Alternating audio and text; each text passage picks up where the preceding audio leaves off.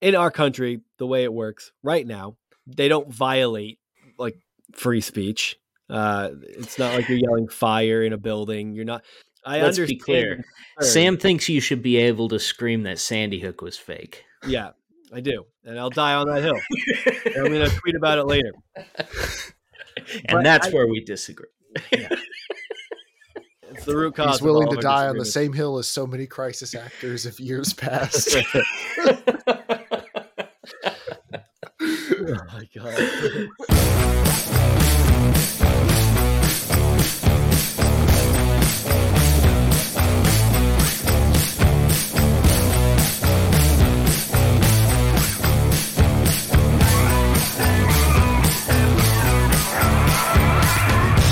Everybody, we are back with another episode of Growing Up Christian. I'm Sam.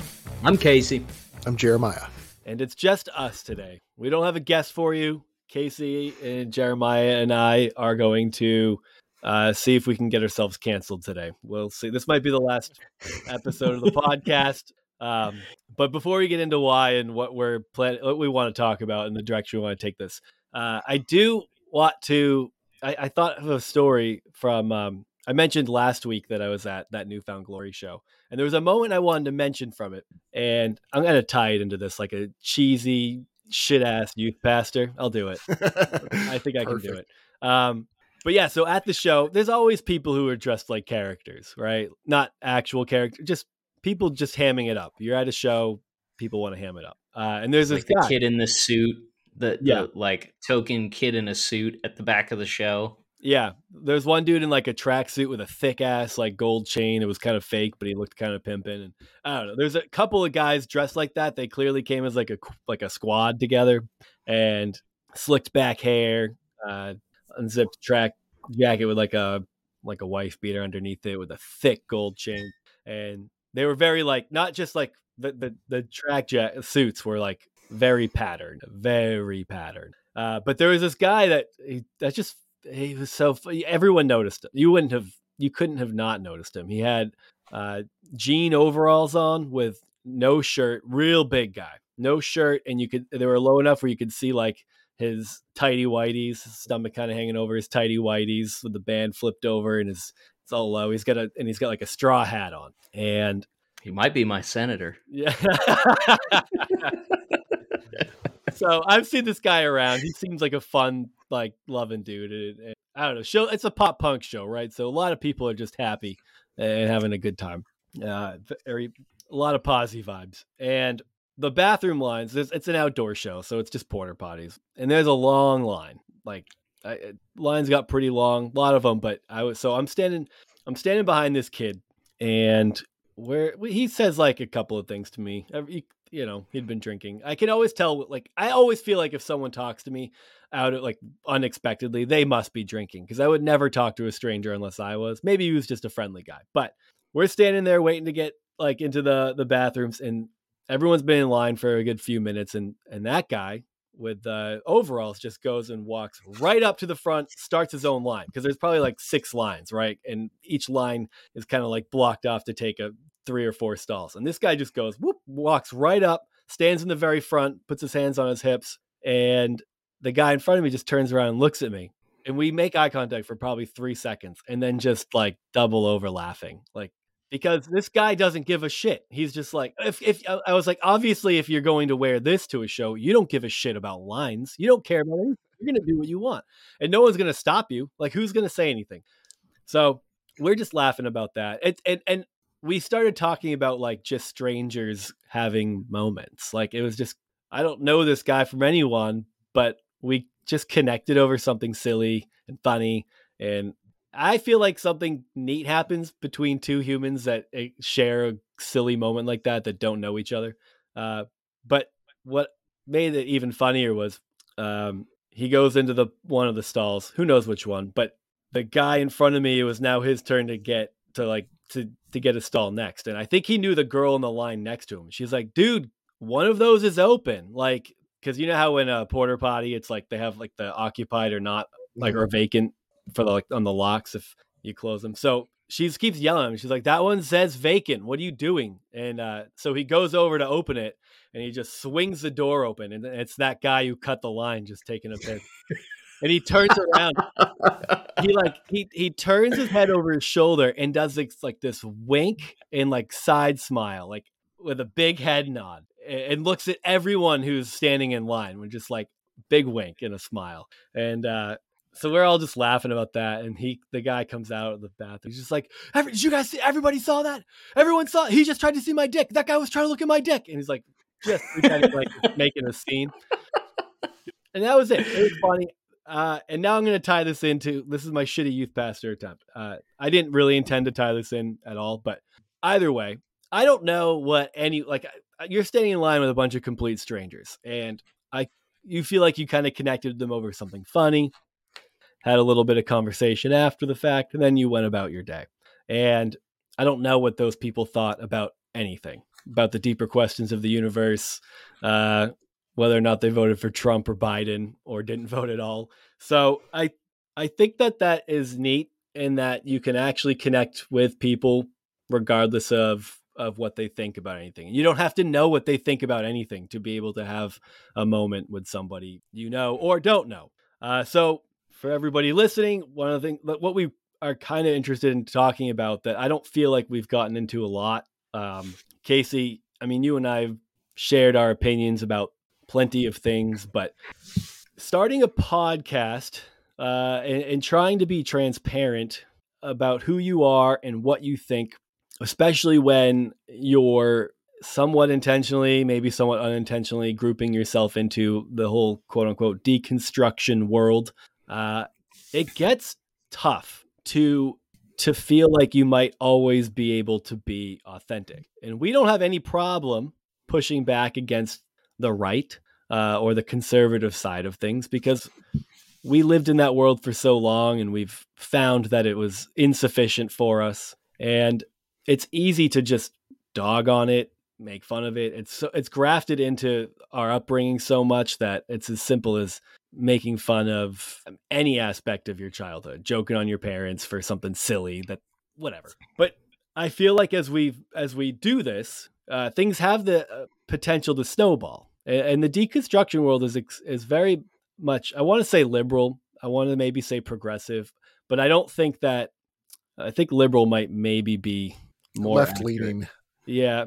Cause like there's obviously a lot of different ways to be left or liberal. Uh, but Casey, again, we've talked about seeing a lot of the same trappings on the left as the right. If you say the wrong thing, you don't toe the line, you're an imposter, you're a fake, you're a fraud. And I I feel like things are kind of getting away from everyone. It feels like a runaway train uh, in some ways.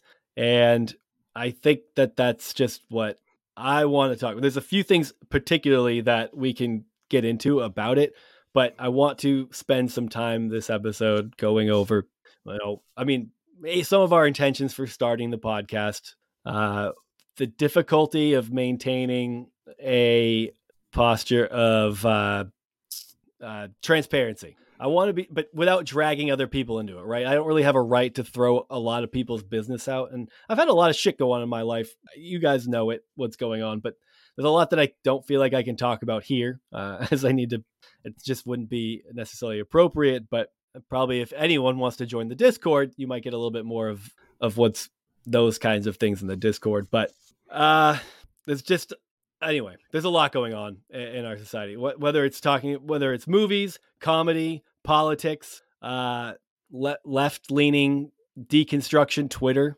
Uh, there's a, just a lot of sp- spaces in our world right now that feel like we're having to have, but everyone needs to have conversations about how we're navigating it, or you don't need to plant your flag in and, and choose a side or anything like that. But I do think that I, I I'm afraid of being ambiguous and trying to fit into a space out of fear of, you know, someone just having a problem with your take or something like that.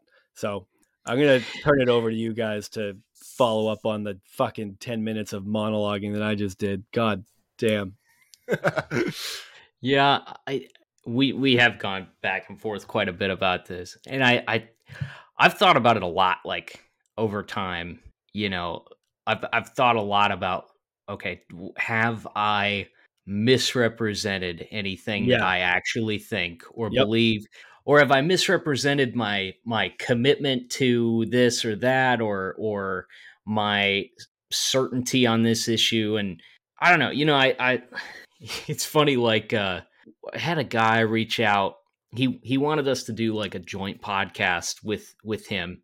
He had his own kind of deconstruction podcast, and Sam like couldn't do it. So I, I did it by myself, and we got, you know, we started talking a little bit about that kind of stuff. Cause he asked me some pretty direct questions about my political leanings and ideological leanings and stuff. And, uh, it, you can't hear it because apparently he never put it out, which I, I just discovered this week. I went looking back. I'm like, I never heard anything about this ever again. Oh, oh, it, It never came out. Okay, that's that's cool. That's the second time that's happened. But I, I, I yeah, it is. That's how you know it went bad. Yeah, for them. I thought the other one was that um, the uh, what the heck was the name of it? It was called Speculate, Speculate with, us. with Us. Yeah. Oh we did yeah. Talking about guns and gun rights and shit like that, and I don't think that it went the way they expected it to. No, but. Uh, You know, he had asked me something about that, and I said, I said, you know, I think one of the things, like one of the like long lasting impacts of growing up the way that we did, and like this, the Bible is the inerrant word of God, and it's this, this, this, and this, and you have to believe it this way, literally, or else, you know, what what rock do you have to stand on and stuff? And, you know, sorting that all out as I got older left me with a real distaste for ideology. Yeah. And we've talked about the ideological spiral that all movements seem to fall into eventually, where, you know, no matter what role they have in a particular event or in a policy or something like that, if it goes poorly, there's never a moment of like, well, yeah, I guess maybe we were wrong, or maybe we misjudged this or that. It's so easy to be like, well, you know, we really didn't implement it in a pure enough way. I mean, if we had a pure enough representation of the doctrine, of the ideology that we all know is true, then it would have gone perfect. And you see this especially, like the, the right is like so, such a perfect example of that. You know, libertarianism, especially, like some piece of legislation gets repealed and they're very excited. And then when there's bad effects, they're like, well, you know, it just... When you, there's all these other regulations that interfered with the end result. That stuff drives me crazy. Yeah. And so like, it's, it's, I, I have a hard time. I really don't want to be subscribed to a given standpoint that supposedly explains everything. Yeah. I think another, uh, another aspect of wanting, it's weird because there's a, people talk in private probably differently than they do in public in some way. And it's not like a misrepresentation of yourself or that you're a total scumbag in private. But when you know you don't have to qualify what you say or your jokes or anything like that, it helps. Uh, when you, you know, I it, I, it feels like at times we, we may go out of our way to qualify something for the public uh, in order to make sure that, you know, they understand you. I think that can go too far, and you spend way too much time qualifying statements that probably ne- don't necessarily need to be. But something that I f- I'm kind of dealing with uh, is how to represent myself publicly as someone who's back in school to become a counselor, right? There's certain ways that I feel like, I don't know, I don't want things to come back to get me. Uh, I guess is my fear that understandable those jokes or uh, b- representing yourself wrong in a way, and it's recorded. Like your apology later on for your misrepresentation isn't gonna maybe hold a lot of weight if a student finds it or something like that. You want to be able and to make a dumb joke or just like have a hot take without that being a reflection of who you are as a person when you're trying to do your very serious job of helping someone get their life sorted out. Exactly. Yeah. Yeah, that's a tough thing to battle because I like making jokes about that may be in poor taste sometimes, or that like I mean, a lot of this is like fine, like grown ups, any grown up or teenager can listen to this, but it it changes the dynamic if if somebody you're counseling knows it, right? Like for example, harping on, I'll harp on conservative evangelicalism, fundamental evangelicalism all day. I know it well. I come from it. It's like making fun of someone in your family, you know, like it, because I, I think there are times where if other people say awful things about them, I'm like, well, you know, I know some good people who are like that. And then it, it, it might hit you the wrong way, depending on who says it and how, uh, and, yeah. and the level of vitriol. But I'll say, I could say the same thing and just to but the you right think you believe you're doing it from a position of like, there is still some love there or some respect or like, uh, I actually understand the good sides of it. So when I bring a critique, it means something versus you're just trying to tear them down.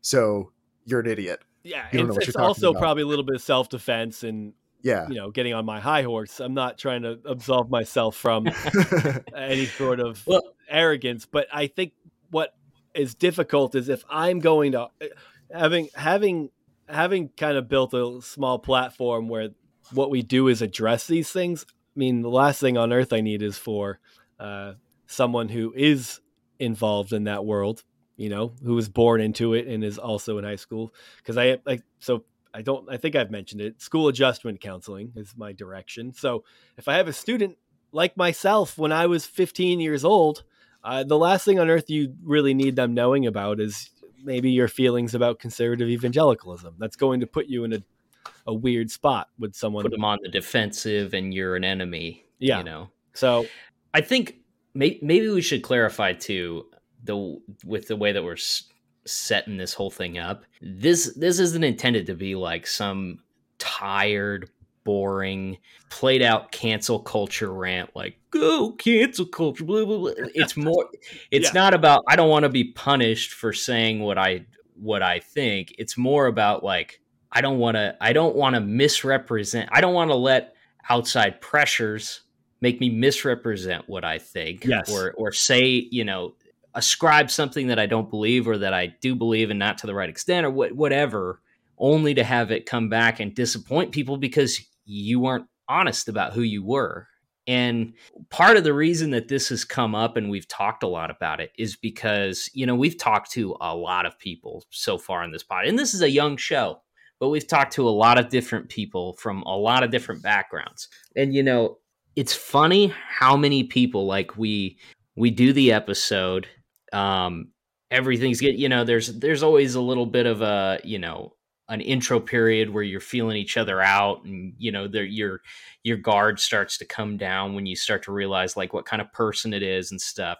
And it's, it's, it's been interesting to hear how many people like once we, once we turn off the recording and we're just settling down and just talking back and forth between people, how many people that like they're, you would by all accounts think that they are like right in line with like this, you know, left-leaning evangelical uh, point of view that that's pretty, you know, well articulated on Twitter and stuff like that.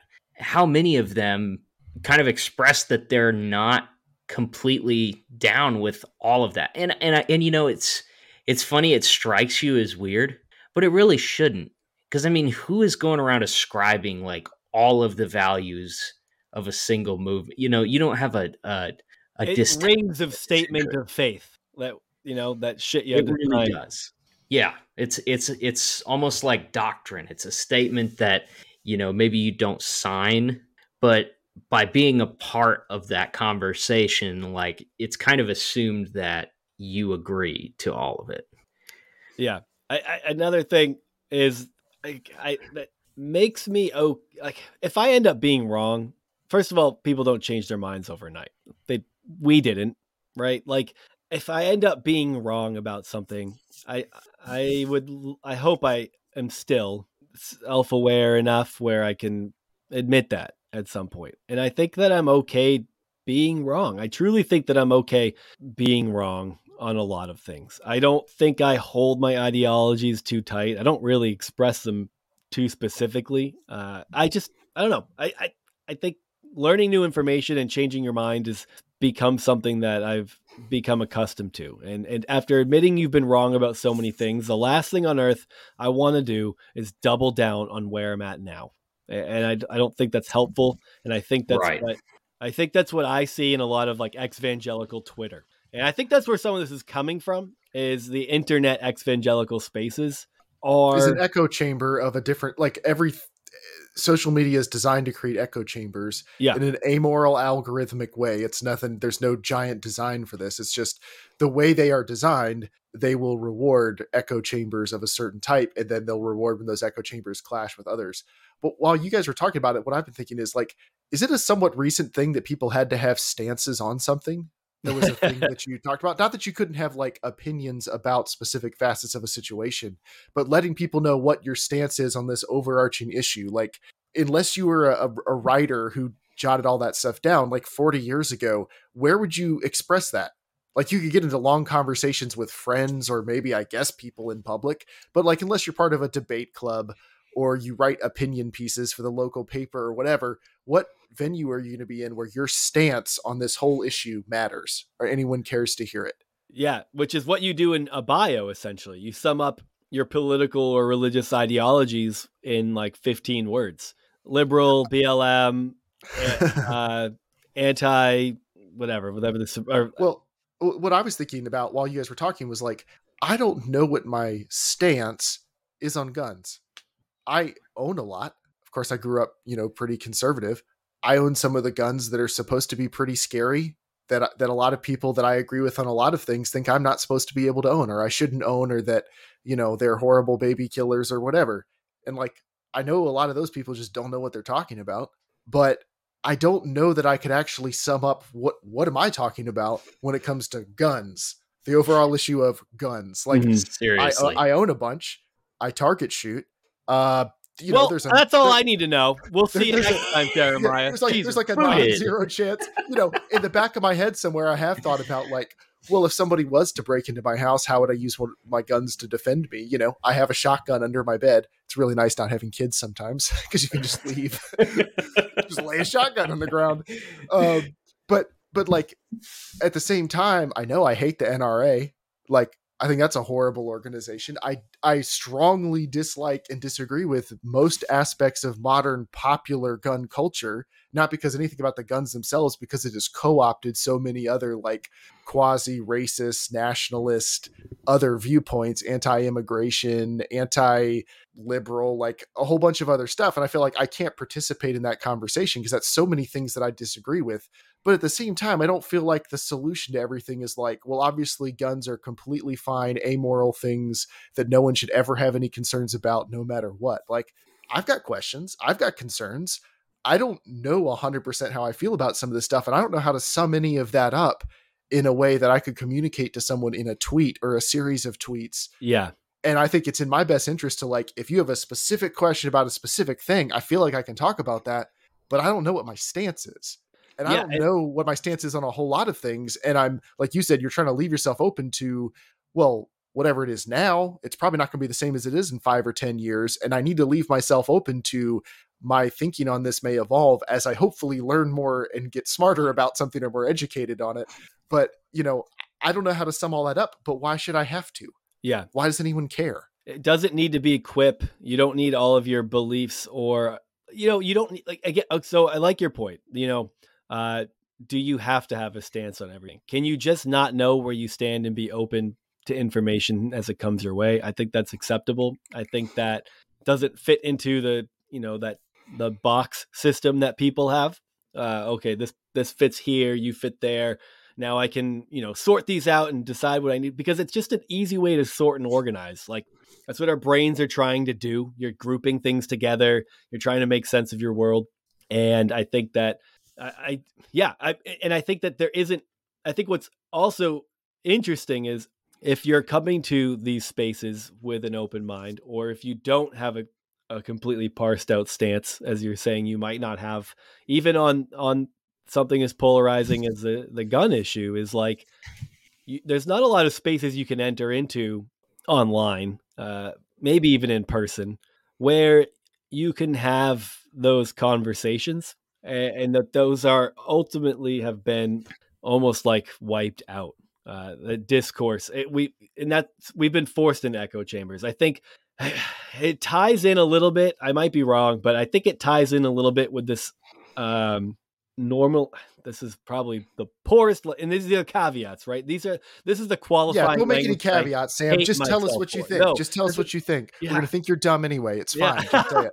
it's, it's now I lost my train of thought. So Sorry. That's not super helpful. No, I'm, because that's because again, going back to these issues of wanting to qualify things to not be misunderstood. But I think living in in a time where we've conflated uh, anxiety or needing to set up boundaries with feeling uncomfortable by conversation or in a certain setting, we've done ourselves a disservice by eliminating conversations with people we don't agree with and having, I'm not saying that's always gone well. You look at the founding fathers fucking killing each other in a duel over some dumb shit. Like, we know that. I'm not trying to like make it sound like things used to be great or we did this better at some point. I think the internet has ultimately made things worse, but I don't think that that means uh, there wasn't a time or there aren't spaces throughout history where we've been able to do this. Uh, in I think that the fact that everyone calls it the internet, like that's where people ascribe the issue to, means that it still does work in a lot of actual society, because you can go out in public and be around all kinds of people. Like you said, at the concert, uh, your politics weren't relevant to the concert or weren't relevant to that thing going on. It doesn't mean it doesn't matter. It doesn't mean you wouldn't still be mad. Like if somebody next to you said something like really racist or out of line, like you wouldn't jump on them and be like, yeah, that's not cool. And probably a lot of other people around you would too. It just means that you can have a human experience with these people and it doesn't really matter what box they fit into. As long as they're treating you with respect and you're treating them with respect, people are able to put aside, like they know that, you know, that there's differences with these people, but that's okay because fundamentally they're still people treating each other with kindness and you're a person treating them with kindness. And for this particular interaction, that's all that's required. Like, that's fine. It doesn't matter what they think about all this other stuff. I think that's, that's a huge point, and one that gets lost in the shuffle a lot of times, especially when you're around the same type of people a, a large majority of the time. And, you know, I've talked about on here quite a bit about like the vast majority of people in my orbit on an everyday basis are very conservative. A lot of them are Christians, and a lot of them ascribe beliefs that would be a real problem for a lot of the people who, you know, we connect with here, who who I know through other channels, you know, uh, and and like, I mean, just on the question of like gay rights and stuff, a lot of the people that I know have some viewpoints that I don't, I think are gross and I don't agree with, and I don't know exactly what to do with them on that. But what I do know too, though, is that I have no doubt that when those people come into contact with L G B T Q people in the real world, they're they're gonna be they're gonna treat them normally. Like, they're not gonna take a, a a stand by, you know, calling out someone in a public place and stuff. And I mean, you know, what's the most interaction that we have with most people? You know, a, a cashier at a at a, a business, or a waiter or waitress at a restaurant. Obviously, there are people out there that suck, that do awful things and say awful things to people in those scenarios.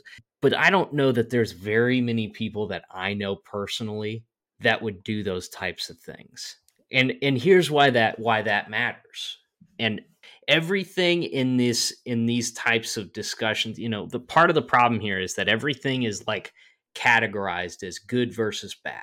Yeah. We're the good guys versus the bad guys, and we have to face down the Republicans or the liberals on this issue, and we got to beat them and stuff. And like, that's really useful for the people who are at the top of that order and, and, you know, depending on votes and things like that. But the, the, the problem is, is that like, I can say whatever you think would be best to those people that are in my life. If I spout off at them, or if I insult them, or if I like scream at them in some performative way to let them know where I stand, you know, it, not in a way of like a, a compassionate, like corrective way of here's, hey man, here's, here's where I think you're not seeing this the same way as me or whatever. We're done. Like, we close that discussion off, and that's it. And, you know, for a lot of these people, the way that we can hope that they change is by having interaction with us on a daily basis or on a regular basis, like living next to you and seeing the way you live and the way you think and learning to trust you might eventually help shape their opinions on some of those things. But the vast majority of them are still going to go to the grave thinking some version, watered down or not, of what they think now. And that's what's the problem is with like this we have to stand up and defeat these people on this and that and the other. I mean, everyday life is not, you know, it doesn't come down to a, a, a vote on November second. And like these people, I mean, whatever it is, you know, whatever stand you're taking with them, like they're still going to be there after November second. They're still going to be your neighbors. They don't die if you vanquish them on the, on the, you know, election day or whatever. And like, you can't burn your relationships to the ground or, or, or grandstand to these people and expect to have some sort of long-term effect, because the next battle is just around the corner. I mean, this plays out over and over and over again. And I don't, I don't know. I, I feel like I'm kind of jumbled up here, but. Well, could I try to clarify one thing you're saying? Because yes. I think um, if this comes across like we're all sitting here being like, the solution is to be in the middle. I don't think that anyone here is making like no. a call for moderation for moderation's sake, because like there is actual evil in the world. We can all debate about what that is, but like there is actual evil. There's things you ought to stand up for, and generally trying to like ride the fence only serves the people who are abusively in power, and they're counting on your apathy to be like, well, let's everybody just try to meet in the middle somewhere between Nazis are good and Nazis are bad. Maybe Nazis are just okay some of the time, right? Like this isn't one of those type of things. Like, yeah. but it's, but if you, if I can go back to what you're saying, like about, you know, people who think bad things, things you think are gross about L G B T Q people, but they treat them well.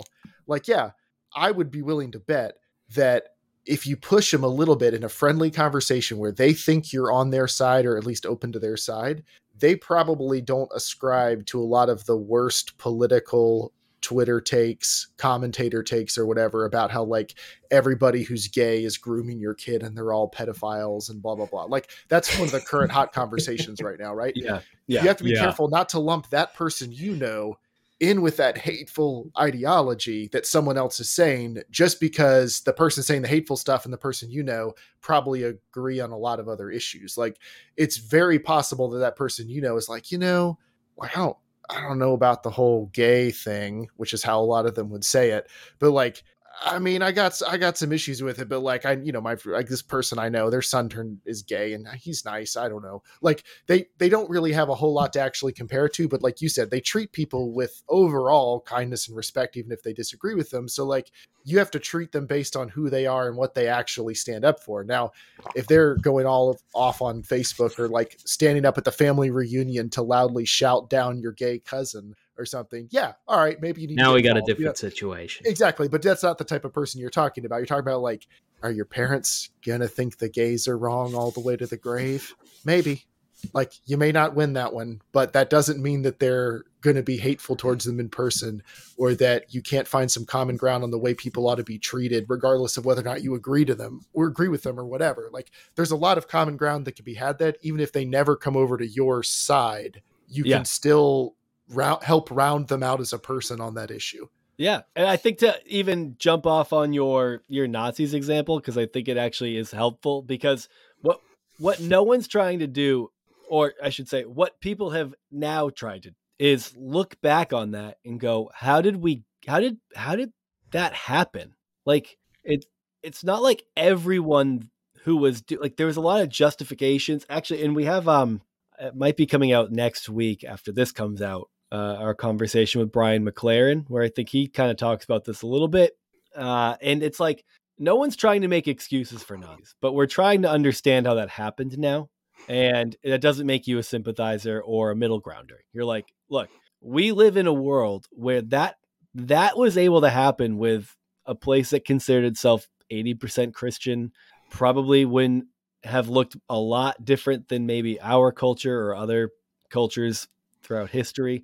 But somehow all those people were able to be rallied into into contributing to one of the worst genocides in human history, uh, and then go home and eat dinner with their family and tuck their kids in and give them a kiss on the forehead and say goodnight. Like no one's trying to find a middle ground there, but there it, it's not to your disadvantage to look at what happened, understand it, and try to figure out how to prevent something like that from happening again. And I'm not necessarily sure that that ties in specifically to uh, where you ended up, Jeremiah, where it's just like, where where you're like, oh, how does this person act in the world? But I think it does give you an idea of maybe which people are more likely to be pulled in one direction versus another. And I think your influence can matter. But I think what I want to talk about specifically is not, this could go either way. This could go, uh, go a couple of different directions, but we'll start here. We'll say, what's the intent of, of your interactions with people, right? Are, are you trying to make converts? Are you trying to make copies of yourself? Are you trying to be evangelistic with your message? Uh, whether you're on the left or the right, is that your, is, is the intent to, to pull people over to your side of, of the fence? Or, and I think even before, or I think the intent matters, right? Because if you're going to say something inflammatory, which we've all done, well, maybe me more than you guys, but if, if I've said something inflammatory on the internet, I knew how I was doing it. You get to a point where you go, I don't fucking care anymore. Like I, I'm so aggravated. I'm so angry.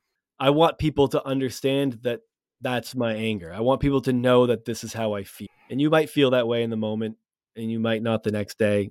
Could go, but you're, you're articulating yeah. something that's supposed to be a summation of how you feel. Like you're trying to share some information to convey a feeling because you want other people to understand how you feel. And so the people who agree with you might sympathize with the feeling, or the people who disagree with you might also like sympathize with the feeling in a different way. Like they understand the feeling. But I think what you said is pretty telling. A lot of what people do, especially on Twitter, is like hot takes after something happens. Yeah. It's sharing. They're trying to communicate how they feel about the situation, but because the whole platform revolves around engagement, you have to get people to engage in order for them to see your feeling. So you immediately have to like sign yourself up for a side and have a really spicy opinion on it.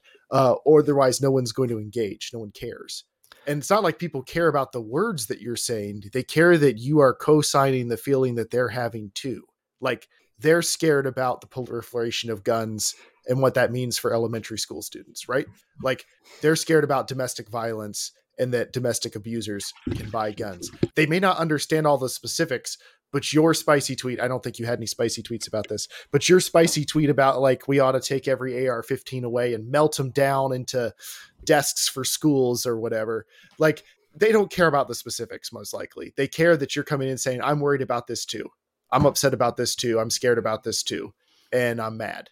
Yeah. And that's, that's the only takeaway they have. I think that's why people get upset when tweets get dug up ten years ago, you know, from ten years ago. And people are like, well, I was a long time ago, or blah, blah, blah, blah, blah. I think what actually makes people upset is they're like, that's just an off the cuff statement that can't be a summation of who this person is as a fully formed individual. And you're ready to rake them over the coals because of it. Now, yeah. sometimes that's absolutely deserved. Like sometimes one statement's all it takes to show how much of a scumbag somebody is. I'm not saying it's not, but like, I think most of us innately know that like you can't sum this whole person up in this super stupid one hundred forty characters where they were probably just expressing how they felt, not necessarily conveying a super crucial bit of factual information. Yeah. They were probably just venting of like, oh man, a lot of people are moving into my neighborhood who don't look like me. It, well, I'm concerned yeah. about that. What does that mean that, for my children's okay, future? You lost me. No, you just keep going back to yourself. It's frustrating.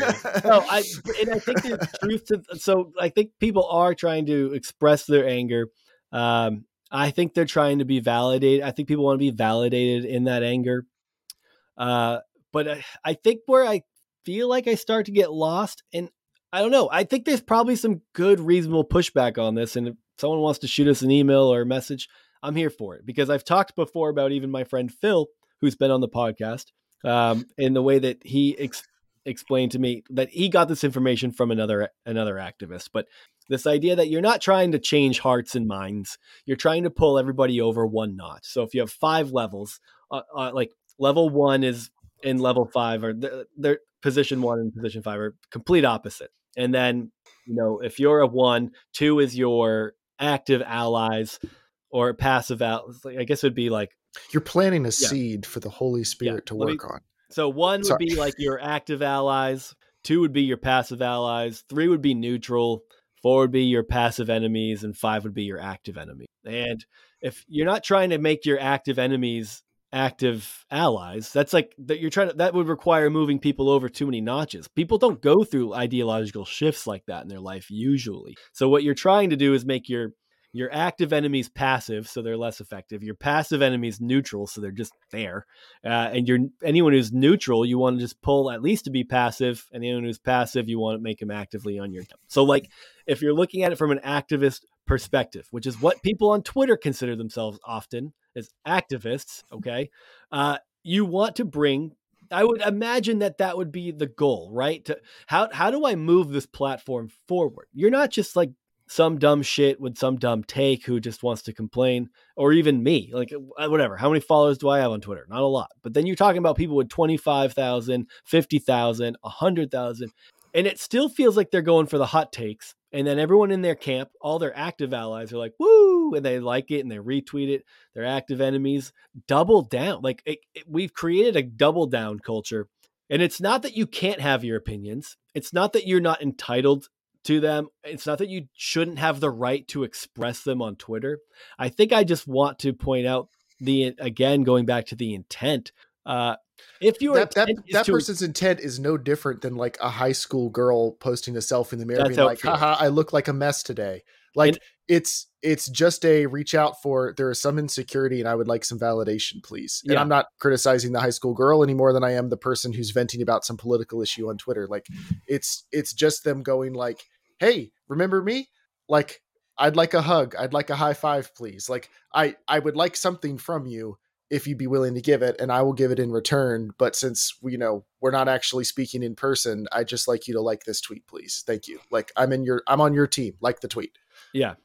And I, I, I, if you're just someone who wants to express, but when you're, I think where I start to get lost is when you're someone who, who is, who claims to be an activist, someone who's voiced their intent to change the way people th- see things in your, your message is almost entirely geared towards people who are going to puff you up and say that's exactly right.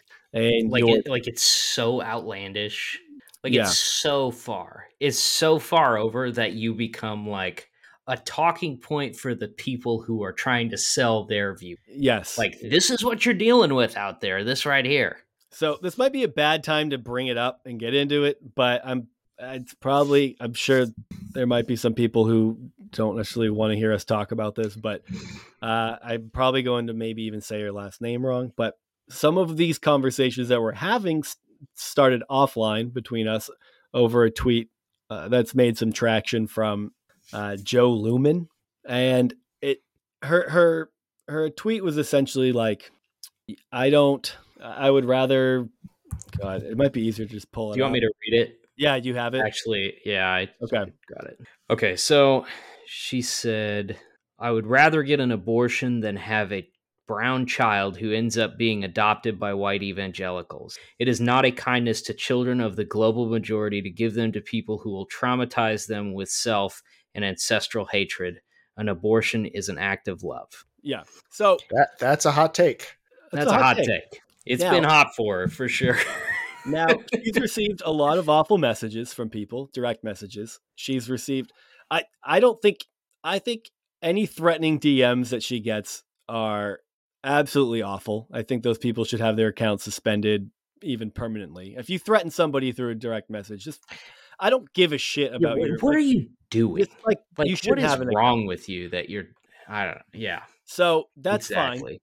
fine. Uh, I think some of the responses publicly that she's gotten is like, wow, that have responded to anger. I think there's been, I even, I think that some of the responses to those have been a little um, like, well, it's just my opinion, uh, blah, blah. I, there's just a lot of, I, I get the communication around it gets weird, right? It's not a lot of characters. There's no, there's no, what do you mean about this or that? Uh, there's no, there's no diving deeper. Now she did, I haven't listened to it and I'm, I'm trying to, I'm trying to come at this uh, almost as neutral as possible because I don't know her.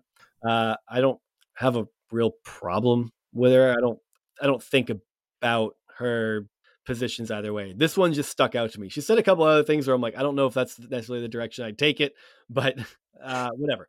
Uh, so, but my point is that I'm not invested uh, either way in this person's character or content, uh, and. I know that she did go on somebody's podcast who is a, a white Christian who has adopted uh, black children, and they had a conversation about it. And she said something about how, hey, Like, thank you for, you know, a lot of people just said some shit and threw some shade. Thanks for being curious and reaching out. And I think it's cool that he did that. I don't think it's necessarily unreasonable for people to have not been curious enough to want to have a conversation, because you're not coming at that as somebody who wants to have a conversation about that topic. You're, you're coming at that from someone who might actively shut down a conversation about that topic, or maybe potentially uh, be mm, like, maybe not have that teachable, like, candor uh, or like that. I not, not she necessarily thinks that you can teach her something, but like, I don't know, maybe not a generous spirit is the way I'll phrase it. She might not come at it that way. I don't know. Cause again, I don't know her, but my, I think I wanted to bring this up because that's an inflammatory take. And I had feelings about it um, on a personal level. I don't, I haven't adopted anybody, but I was a, I was, I'm still white. Uh, that hasn't changed, if anyone was wondering, but I was a white evangelical in my early to mid twenties when I first ended up, rel- I, I, I didn't seek it out uh, at all. It came up, it just happened to, really. Uh, I, I became a foster parent for a nine, ten-year-old black kid. And throughout the throughout his life, he's now nineteen. Uh, I've been responsible for him and taking care of him. And I don't, yeah, I, of course, some of my thinking around around race was probably backwards at that point in my life. Uh, but I didn't ask for, I, I didn't go out of my way. I wasn't trying to, like, you know, fix this situation or do some sort of missionary thing. Uh, I just knew him and, and had invested in his life to the, in a capacity that I knew how, to the point where when he was removed from his, his parents, uh, he, they, it, he asked in court if he could come live with me. So look, there's obviously nuance to this. You know, I, I know plenty of, I know a handful of white people who have, who have black children. And, uh, they were evangelical potentially at the time. And I don't know. I just am like that. A tweet like that says a lot. It, it, it, If you're an evangelical, you're going to hear that and be attacked on a couple, you'll feel uncomfortable on a couple of fronts, right? You're going to say, well, first of all, that thanks for hating. I guess you think all evangelicals are trash and dangerous and children are better off dead than with them.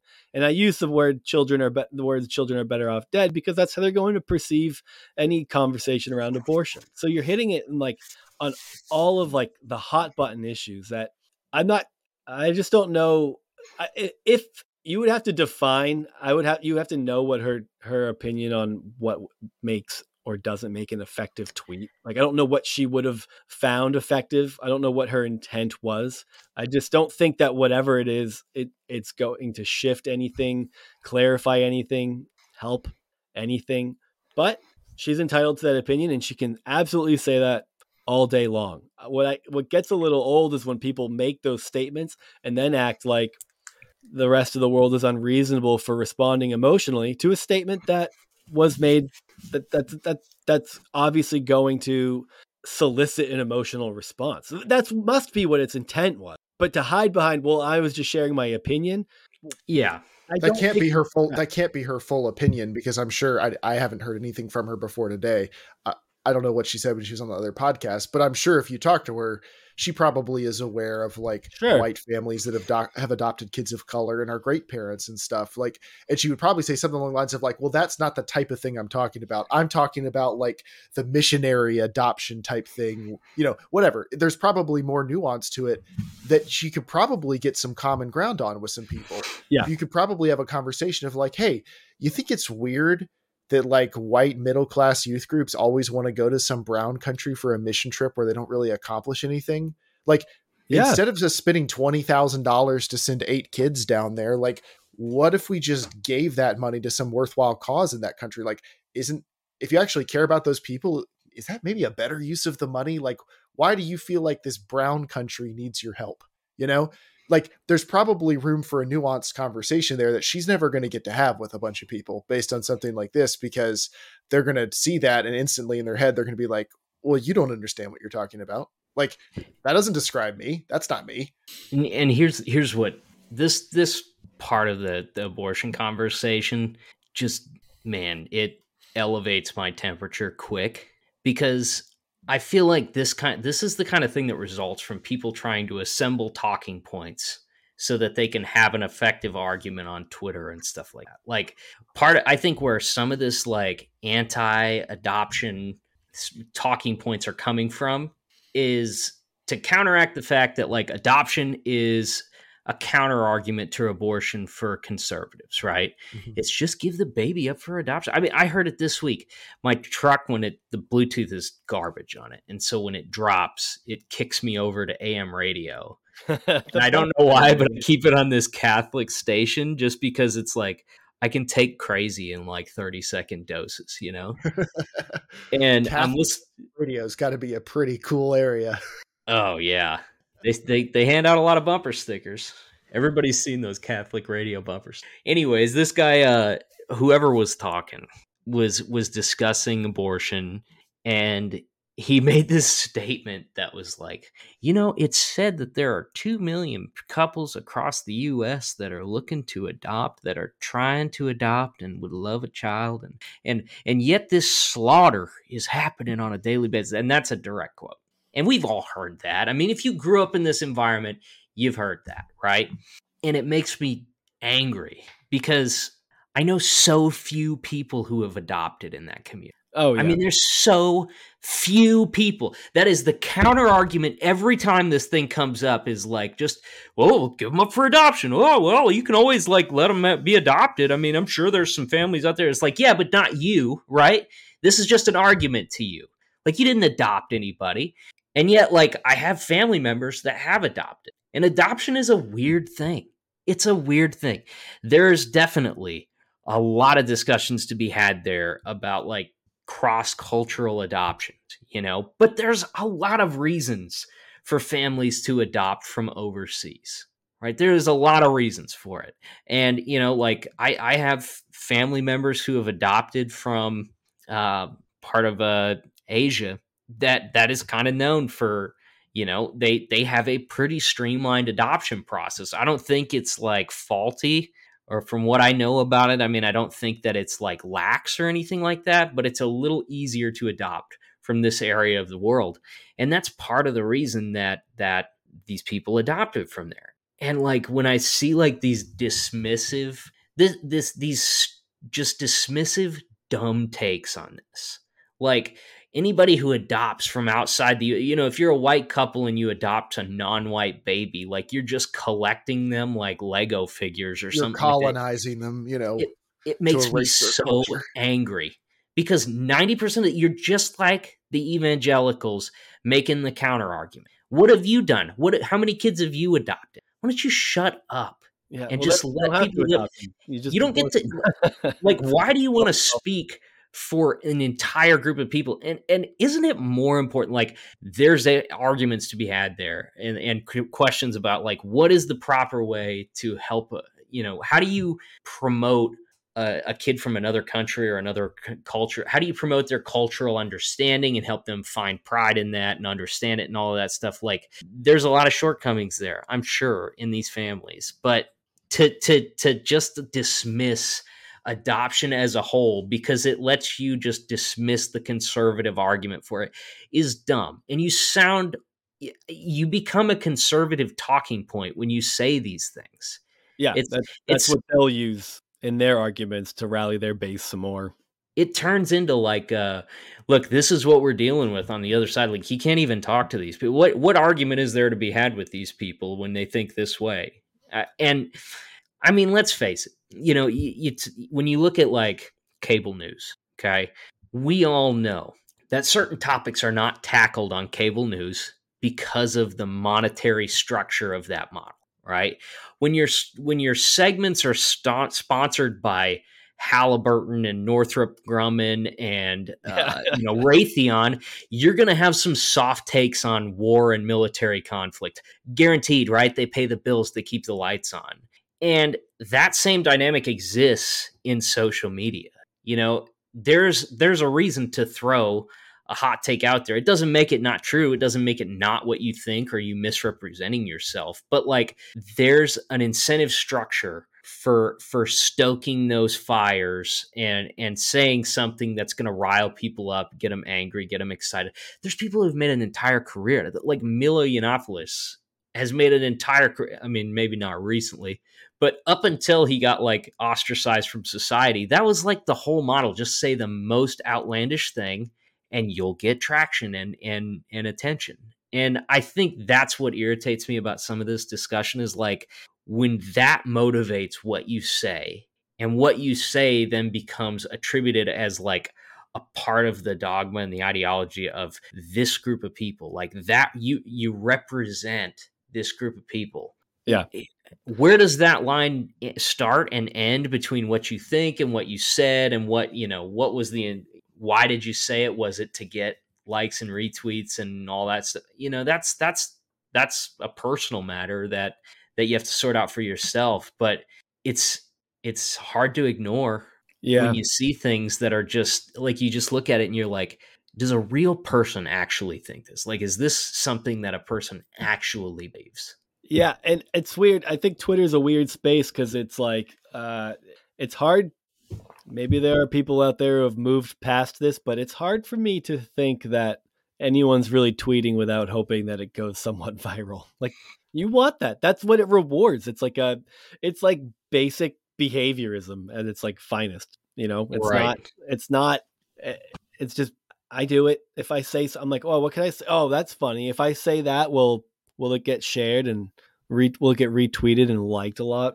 Whatever. It's like, I'm not, so I think that's also worth pointing out that I don't, I'm, I, I don't think anyone's, uh, I think whatever, I don't know, whatever criticisms there are, uh, not to level the playing field, but I'm not saying that some of these thoughts of an outburst or wanting to have these hot takes, like there's, they're not something that anyone's really immune from.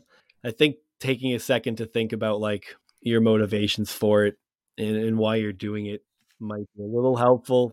I think something to tie into all this too, just to keep bringing in the, I don't know, uh, examples that are nobody really wants to talk about.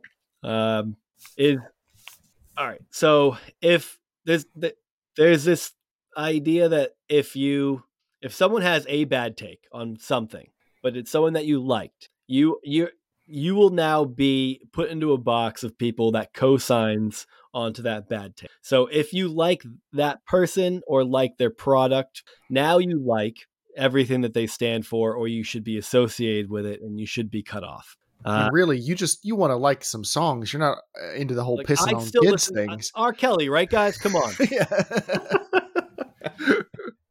uh, but like, I mean, R. Kelly is not necessarily a bad example because Remix to Ignition slaps. We can't pretend it doesn't.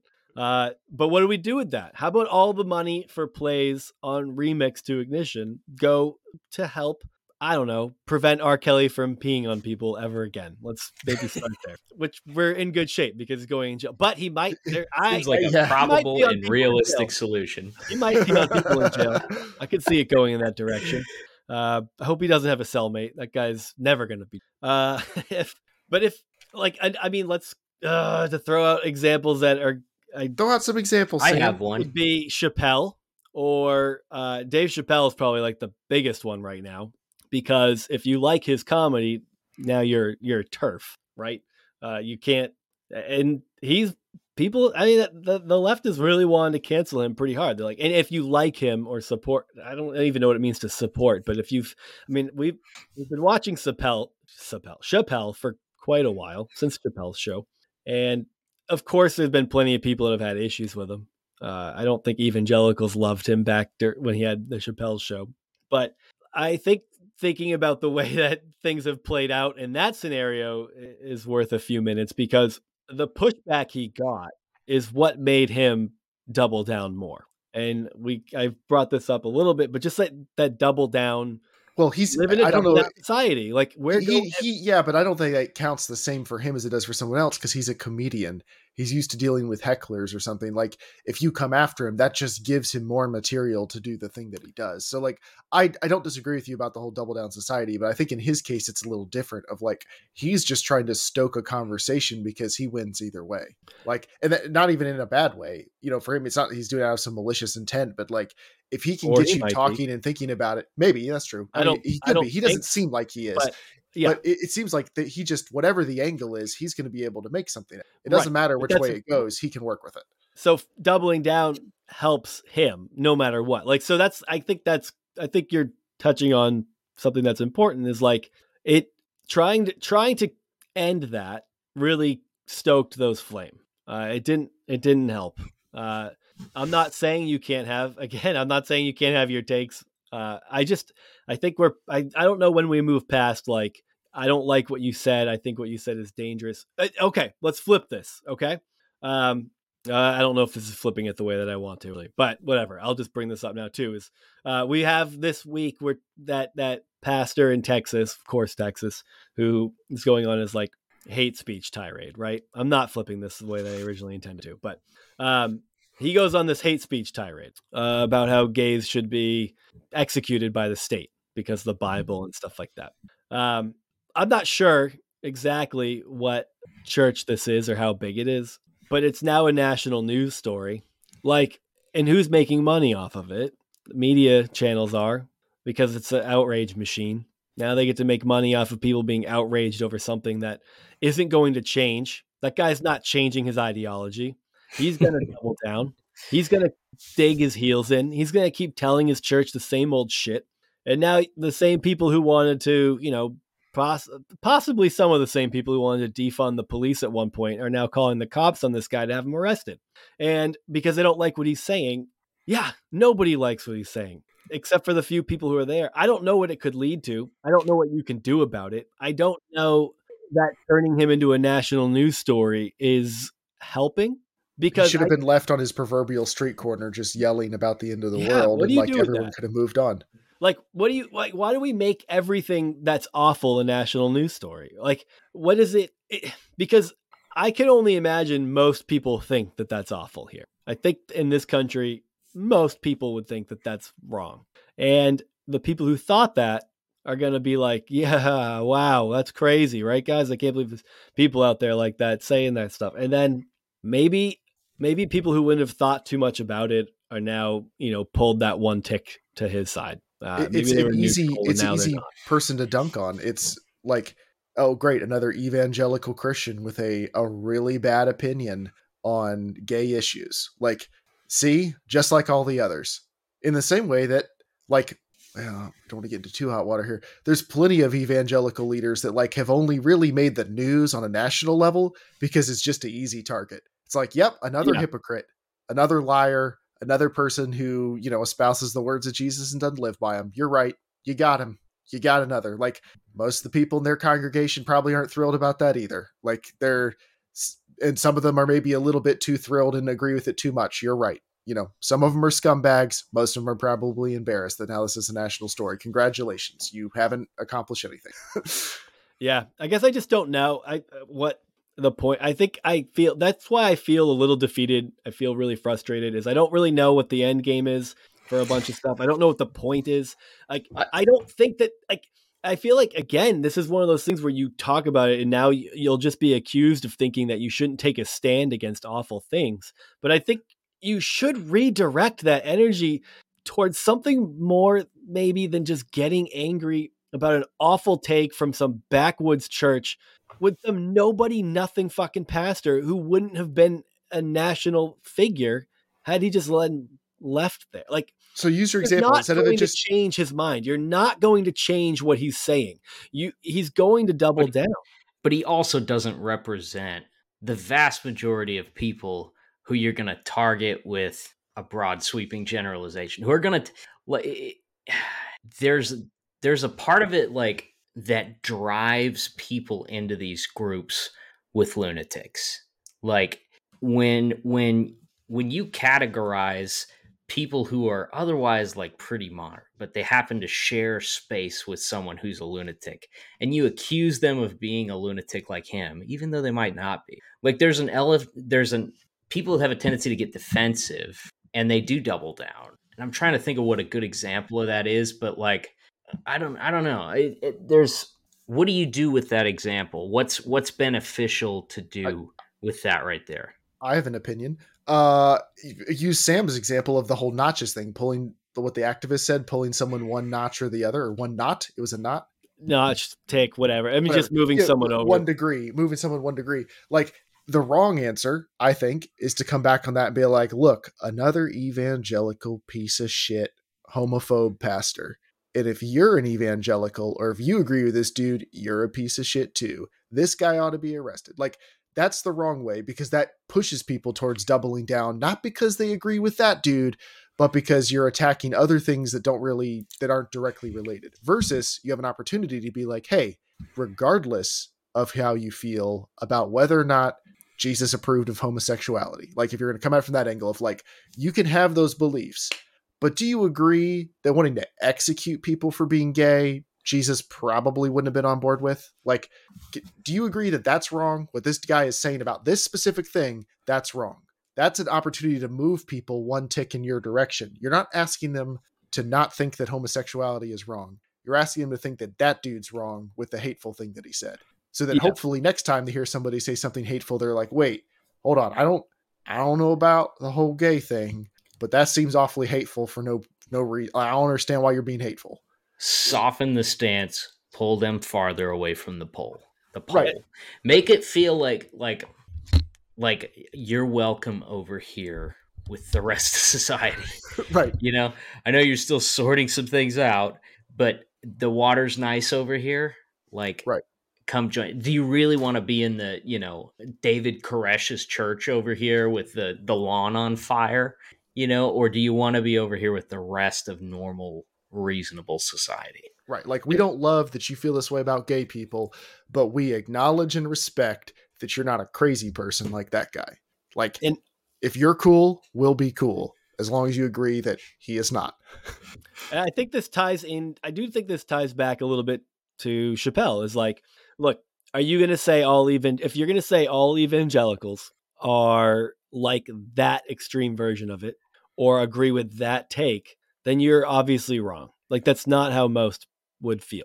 And you're doing yourself a disservice, and you're doing any sort of mission a disservice by over like by painting with such a broad brush. And I don't think most people are doing that. I don't think most people are painting with that broad of a brush, but it doesn't mean that that's not going to make waves, uh, those comparisons. And I think that in the same way where, like, you could, Chappelle said a lot of fucked up things in his comedy over there. Um, but he was also someone who is championed as someone, you know, for what he said and how he's communicated through comedy, what it's like to be a black man in America. And he's shit. He, he's dunked on white people for decades. And in, I could, in a I mean, way that's not pushed people away, but it's drawn them in. Yeah, like, and, uh, and he also has had a problem with the way that it drew people in at one point, which is why he disappeared. He was like, I don't feel like, I don't think they're in on the joke the right way. And it's making him, it made him angry. But I honestly feel like, uh, I feel like his comedy did a lot for me to like think about my reactions to things. I'm like, oh my God, he's making fun of me. Uh, and you can laugh at it, but you can also grow and change. And so he, he's been doing that for for decades. Like, and, and now he comes out with, um, you know, originally the, whatever his jokes were that, that, that made waves. I don't, I honestly don't remember what they were. I've watched all of his specials. They, he put out a lot at one time. A lot of them blurred together. Um, so I, I don't recall the specifics of the jokes. Uh, so I'm not going to even try to maybe dig into that, but what I'm, I remember hearing them being like, oof, I don't, I don't know about that. Or one well, they weren't they weren't super like, clever. I think that's one legitimate thing a lot of people jumped on. Or is like, he didn't have a super nuanced, clever, let's yeah. make you think about trans issues in a new light thing. It was kind of easy jokes for him. Yeah. And th- the fact that he came by in his last special and he explained more of his line of thinking and talked about his trans friend and everything. Like, I think maybe that was a little bit too little too late, where it just felt like he was making excuses for like, yeah, I had some dumb jokes back in the day. Who didn't? This is how I actually feel about this. And I think to a lot of people, it's just like, yeah, but you said a lot of the dumb jokes. Like, it wasn't, it didn't really move the conversation forward, unlike his humor on so many other things does. And this felt like it was just a cheap, like, eh, I can get a, a quick laugh here and go to the next thing. Yeah. yeah. If that was his intent, it was a hand fisted. Right. Attempt. Like, we, we know he's better at this than that. And it felt like to a lot of people, he was just taking the cheap way out because it was an easy thing to make fun of, and then getting mad when people were like, that's a nasty thing to say for a cheap laugh. Like, you yeah. can say horrifying things if the joke is good enough. And that's always been true, no matter how much people complain about how, like, you can't make jokes anymore and blah, blah, blah, blah, blah. Bottom tier humor that's not clever has always been ragged on. Uh, people who make really clever jokes, it does, almost doesn't matter how offensive it is. You can't make a joke that's too offensive if it's smart enough. Yeah, that and, definitely seems to be the, I think that is the case in a lot of senses with, with comedy. Um, Yeah, I feel like someone like Anthony Jeselnik is a good example of that, where, like, I I don't know if you guys have listened to his comedy. It's not for everybody, and some of it's tough to stomach. It's pretty rough. But but I've never heard a punchline, even if I didn't laugh, even if I was offended. I've never heard a punchline and not been like, but God damn it, I did not see that coming. You never do. He's very witty, super clever at crafting jokes. And I've been offended by some of those jokes, and I've never just been like, well, I guess uh, I don't believe in his comedy anymore, and I don't think anyone should have to be able to watch it. And I think if it offends you, that, that this comedy shouldn't exist. And I think, like, yeah, I think one of the things Chappelle did that was stupid was, I think he diverged from comedy in some ways and was like, said dumb shit like gender is a fact. It's like, no, it's that, that, does, that sentence doesn't even make sense. Gender is a societal construct. So I don't know what you want to do with that, Chappelle, but you're, you're, the language around it's com- framed completely wrong. But I think now we're at a, it's what's frustrating is, like, you can't respect his comedy. You can't still enjoy it without being considered a turf or part of the problem, or that people like that need to go. Well, says who? Only and, if you want to talk about it on Twitter. Yeah. Well, like, look, here, here's what, okay. I, here's a good example of, of this too, that, that, Uh, not as many people will be as as invested, because I think what part of this thing is is like, this is only a struggle if you if you're invested in and value the person or the opinion or whatever that, or the viewpoint that you're talking about that's in question. Because look, the fact of the matter is is like, I hate the Red Hot Chili Peppers, and I'm probably always going to hate them. And if uh, what's his nuts from the Red Hot Chili Peppers, some horrible. Sure, whatever. Lead singer? Flea? Yeah, all of, if if all of them from the Red Hot Chili Peppers, if horrible uh-huh. news came out about them tomorrow, there was no chance I was going to spend a lot of time with the Red Hot Chili. I can I can swear them off. It doesn't cost me anything, and in fact, I'm like, huh, well, I don't even have to consider it anymore when people bring it up. Yeah, but when it's somebody that you're more invested in, it's not as easy as a decision. And I had this happen like very recently. Um, like I, I've talked in the po- on the podcast quite a bit about how, like, I get very tied up with a, a person and their ideas and stuff like that. And podcasting is usually the form it takes. And, uh, you know, I go through like spurts where I'm just kind of absorbing as much material from a person that I, that I've discovered as I can.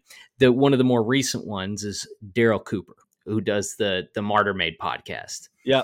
And, uh, I, the guy, the guy's a, he's a brilliant guy. He really is. And like, I've shared a bunch of his stuff. Um, I've shared it with people on the Discord, and some other people have listened to it. Sam's listened to a bunch of it. Then I go, I kind of went looking for, you know, the other one that I've mentioned quite a bit that I, I really love is Dan Carlin. And, uh, you know, he's got a great podcast. Hardcore History is a great podcast, but I really like his Common Sense podcast too, which is a more political, ideological discussions. Um, I went looking for, I thought, man, these two have mutual contacts. They cover a lot of the same types of material. There has to be some intersection here between Daryl Cooper and Dan Carlin, right? Maybe they've done a project together. So I go looking for it. Well, it turns out they did have an interaction, and it was a very negative one on Twitter. Oh, interesting. So in the course of like reading about this, one of the things I find is like, there's a Reddit group about Martyr Made, and a lot of people in the Martyr Made Reddit group were talking about how much they hated Daryl Cooper now because they they found his his Twitter. And so I, I'm like, oh, great. So I go look at his Twitter, and there's a lot of stuff on there that I don't agree with at all. Um, you know, and, and some of that has come out in the podcast and stuff like that. But, uh, you know, he and Dan Carlin got in this heated interaction on Twitter during the Black Lives Matter protests. Daryl saw them as violent riots and that they should have called in the National Guard and stopped them and stuff. And Dan Carlin is like very committed to the, you know, protesting is a right. And that's like, you know, quintessential American value is the right to protest. And you have to leave these in. Well, the organizers of the protest should be prosecuted if it turns violent. Dan's like, well, look, no organizer of any protest can control what happens once there's hundreds right. of thousands of people there. And they just went back and forth. And Dan Carlin called him a fascist. it, was, it was a mess. If you didn't know anything about, if you hadn't listened to any of the Martyr Made stuff, it would be really easy to look at that and be like, this guy is an idiot and he has some really terrible ideas, and just write him off. But I've listened to a lot of his stuff. And in fact, like there's, I just finished a, before I found this, I just finished this, like this very long series that he did on Jim Jones. And it's, it's about Jim Jones and the People's Temple, but it runs simultaneously alongside a history of the civil rights movement. And it's great. I mean, it's fantastic. And like, I don't think you could listen to that explanation of the civil rights movement, the way he talked about Malcolm X and, uh, you know, the, the African Liberation Army and some of the other, his take on like some of the like white activists and the way that they co-opted the movement and used it for their own good, and how that ended for both, like, you know, all of the leaders of the blacks on the black side of the, the uh, civil rights movement end up either imprisoned or dead under mysterious or not mysterious circumstances, while the white leaders end up, you know, uh, professors at Princeton and stuff like that, and celebrated and and going to the Met Gala and crap like that. Like, I don't think you could listen to this and come away thinking like, Daryl Cooper is a white supremacist. That's right. Just to it. But regardless, I don't like what I saw on his Twitter, and I don't agree with it. What do you do with somebody when you find that paradigm? Because Dave Chappelle's a great example. Like, I think, yeah, I think a lot of his takes on the L G B T Q community were just, I don't know, rudimentary, predictable, not very nuanced. Not even, not very funny. I mean, there was just a lot there that you're like, why did you decide to take this shot? They're the, they're the takes of a guy who's been unplugged from the world for a long time and has been rich and kind of in the rich people bubble for a long time. And like, I think he's just not as plugged into that as he thinks he is. But for that being said, as, as much of a problem as that is, for a a lot of people, which a lot of the people that I saw screaming about Dave Chappelle during the height of the uproar, a lot of them were white. Considering like how much Dave Chappelle has done for for Black Americans and and um, you know, just the in general, just like awareness about, you know, issues affecting Black people, and the that you know the way that his comedy and the and his and his activism and stuff has changed people's viewpoints, for a bunch of white people to come along and say like, nope, you're done, we need to get your, you know, your special taken down, we need this, we need that, you know, to like try to shut him out and call it, you know, call it quits for him. I don't think you should, like, I, I really don't think it's your place to do that. I get where you're coming from, and I know that like that hurts if you're like close to those people and it, and you feel that it hurts them. You That's not the the summation of this guy who has this long career and history of activism. Like, and and for you to say like that's it, he should be gone, or he should be his material should be taken down. It just it it kind of rings of white privilege. I mean, that's white privilege, isn't it? I mean, for you yeah, to I, say you can't, you're done talking because I don't like what you say about something.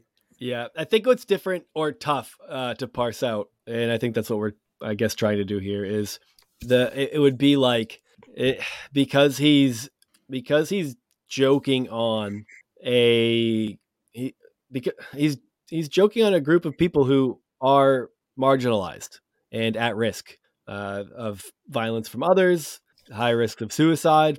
Like there's a and a lot of that's based on, you know, society. So this is what I think it's really difficult to parse out is I, I don't, I don't know how, this is what's tough about comedy, right? Uh, it's become pretty mainstream. And I think people who don't really like comedy end up watching comedy, and they shouldn't. Like, you're, I, it's like they're all there because there's this like, oh, comedy comedians are the philosophers of today. I think some of them break out with some fantastic takes, but some of them just make dick jokes. Some of them talk about their old sex partners, some of them aren't really coming out with these hot philosophical takes through comedy that's life. It's like, we're there to laugh. We're there to have the worst parts of ourselves maybe exposed and pointed out and laugh at. And there's like this mutual agreement uh, when you're in that scenario and in that setting that you'll kind of just set that shit aside and, and laugh at and laugh. And if you don't, and you didn't like it, you can not like that part and you can like this part, and things can be more than just one thing. And I think that's what's tough, but it does. I'm not saying it doesn't complicate it when you start talking about people and then seemingly targeting them going forward who are marginalized, who are at risk, who like, so it's not necessarily just like making fun of, like, how many times did we watch Christians get mad when, when com- like comics made fun of Christians, and or South Park made fun of Christians or whatever, like Christians, right? That, but they're not really a marginalized group in society, and they're not at risk. And the, those jokes and those behaviors are not really going to have real negative ramifications outside of being personally offended. I can't guarantee. I don't think they do.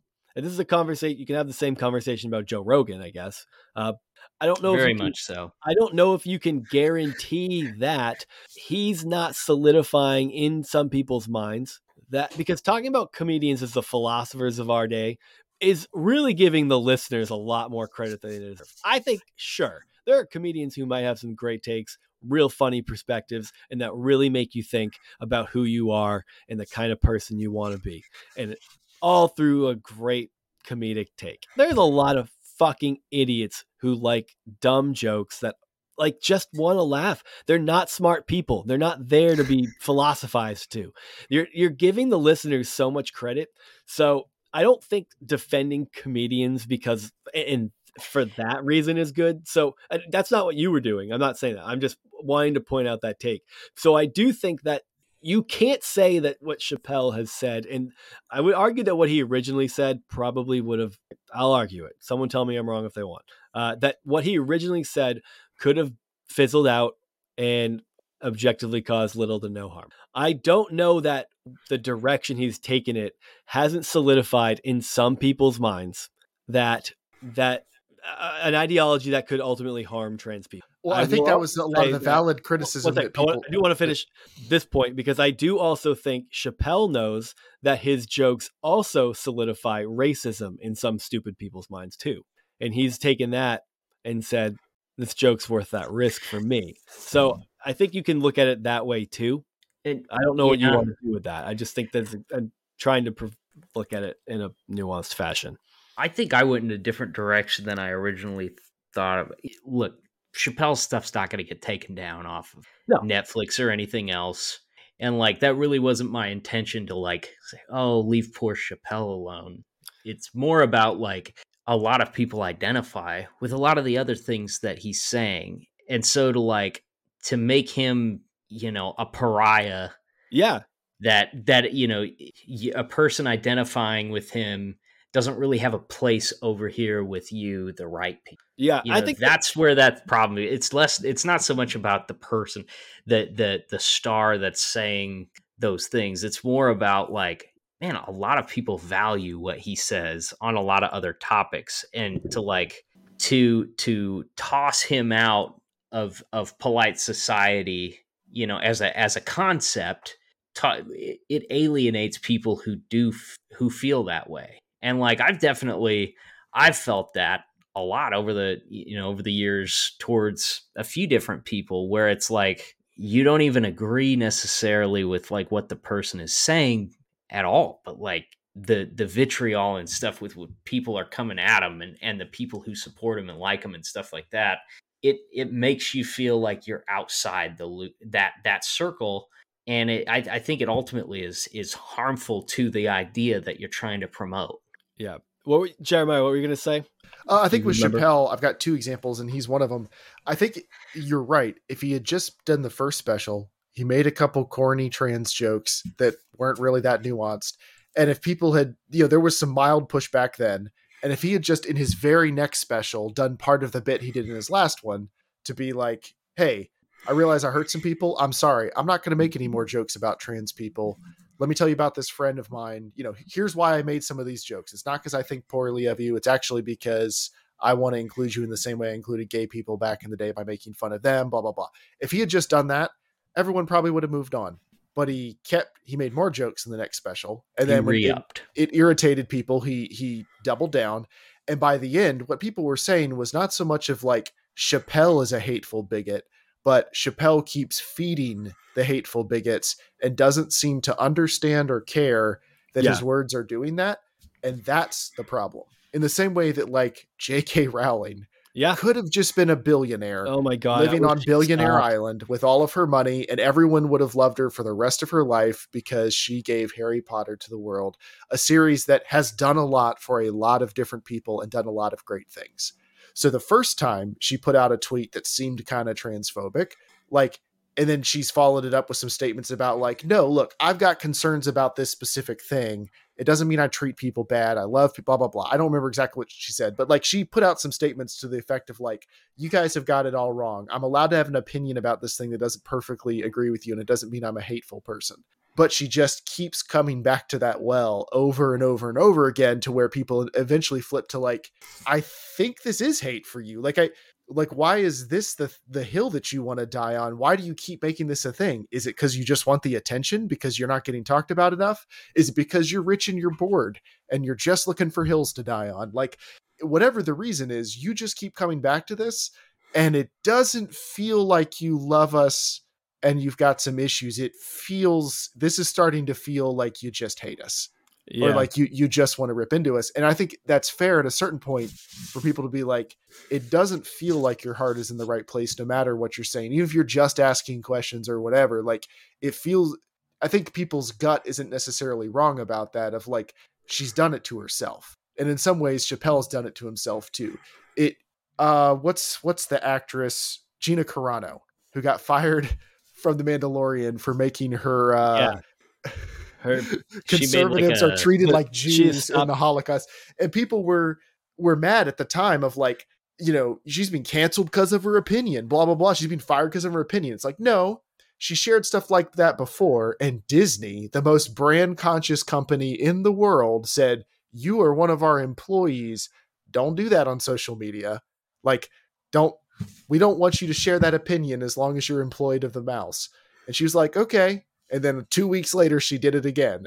And like, she, she kept poking the bear, and then eventually they fired her. And like, that's really the reason she got fired, is because of like Disney's uh, brand conscious social media policies. And because they didn't want her poking the bear, like regardless of what they think about anything that she was saying, that was totally irrelevant. Like, and so you can't help but feel a little bit bad for her of like, does she actually think that conservatives are treated like worse than Jews in the Holocaust? Probably not. She doesn't seem like she lives under that much of a rock. However, she kept coming back to that well of being like, here's my hot take. Here's my spicy meme. Here's all my spicy anti-COVID restrictions memes. And eventually they bit her enough that like, eh, you kind of deserved some of that. Not, that doesn't mean you're a horrible person, but like, like you, you're you, choosing to compromise your, your, you're trying to turn yourself your into a martyr for the dumbest reason. Like, yeah.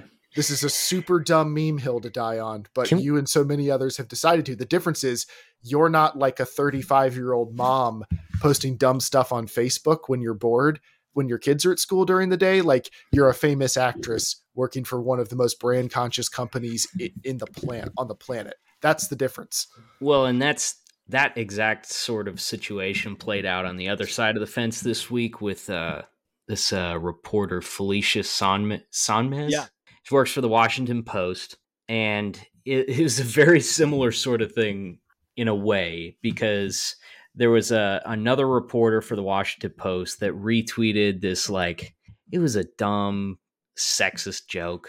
That just, it was a boomer joke about women. It's not even worth repeating, but it was dumb. And, uh, you know, I can understand for sure that it would ruffle feathers with a lot of people. I mean, I, I, I saw it and I'm like, why are you doing, what are you doing?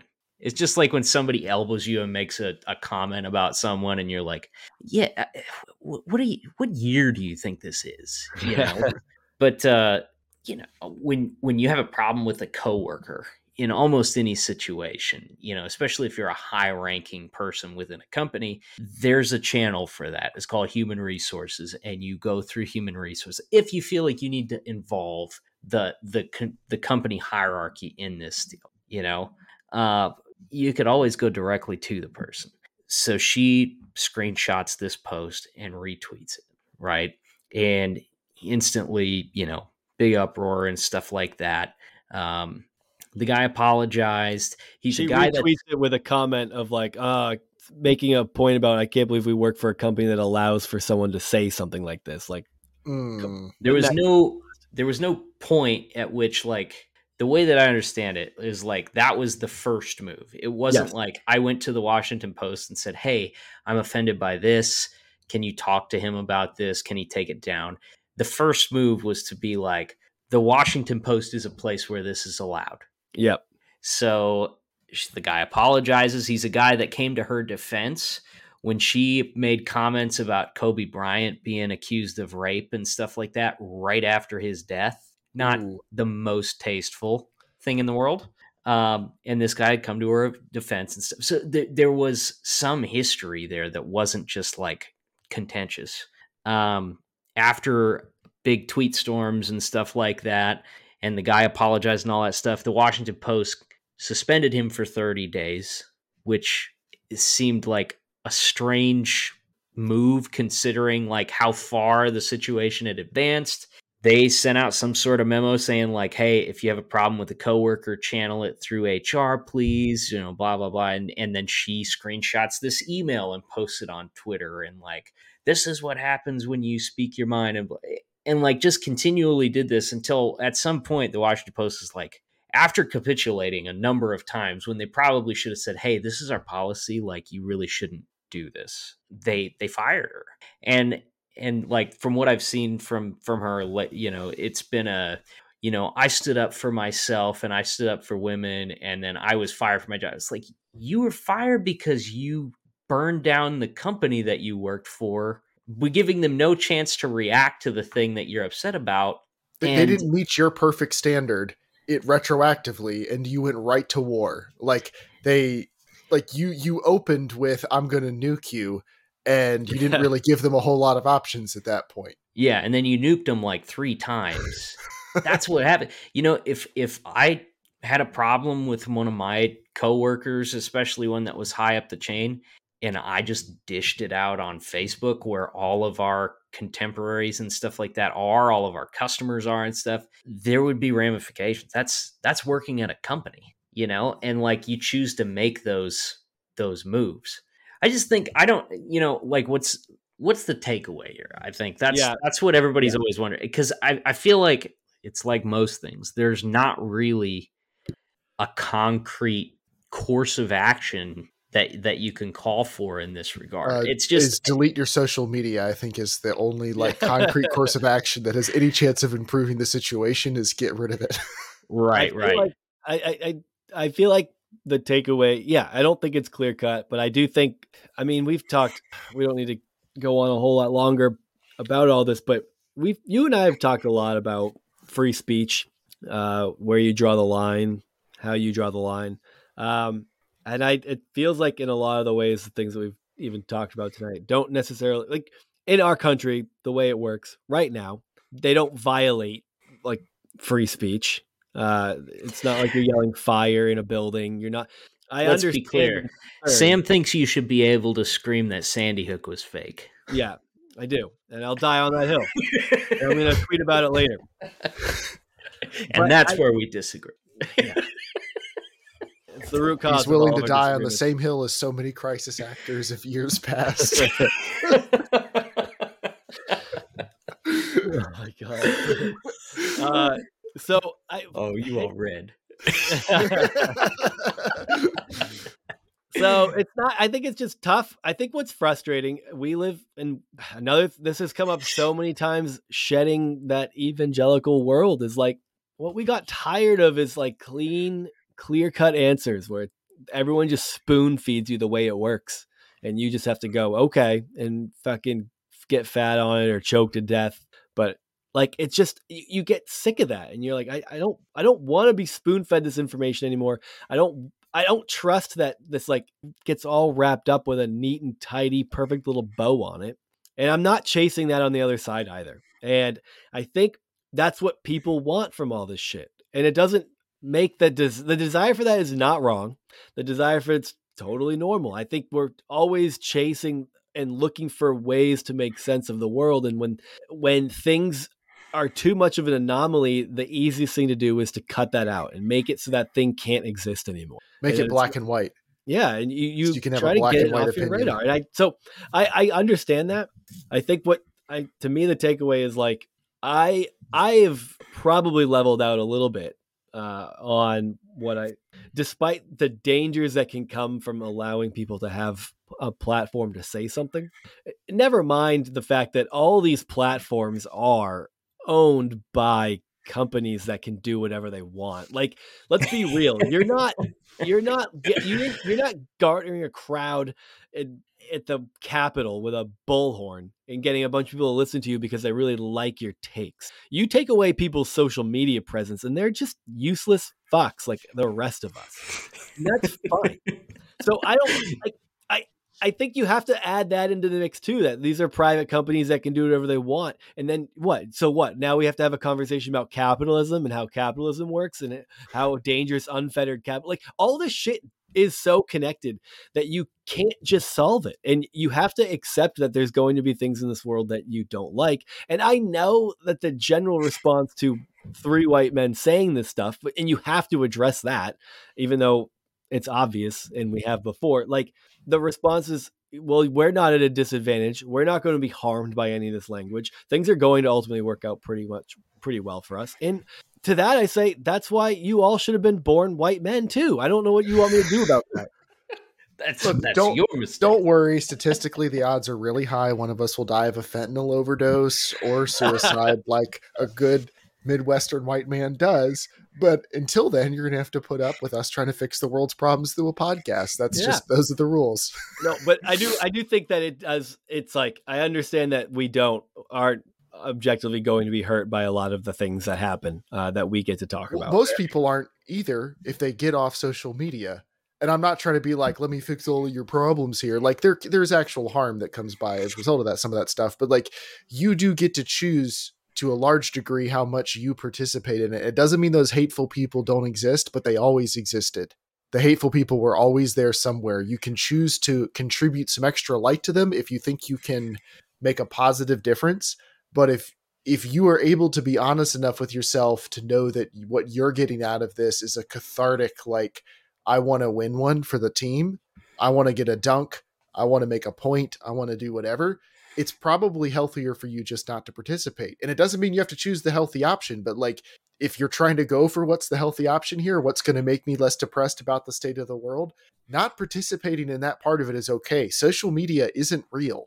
Like it's a, it's a cosplay land where people LARP the witty version of themselves or whatever. Like, and I'm not, I'm not talking about just like sharing pictures of your vacation and what the thing you cooked with your family. Like there, there's that side of social media, but you know, talking about like the Twitter side of things, like you don't have to be there. No one has to be there.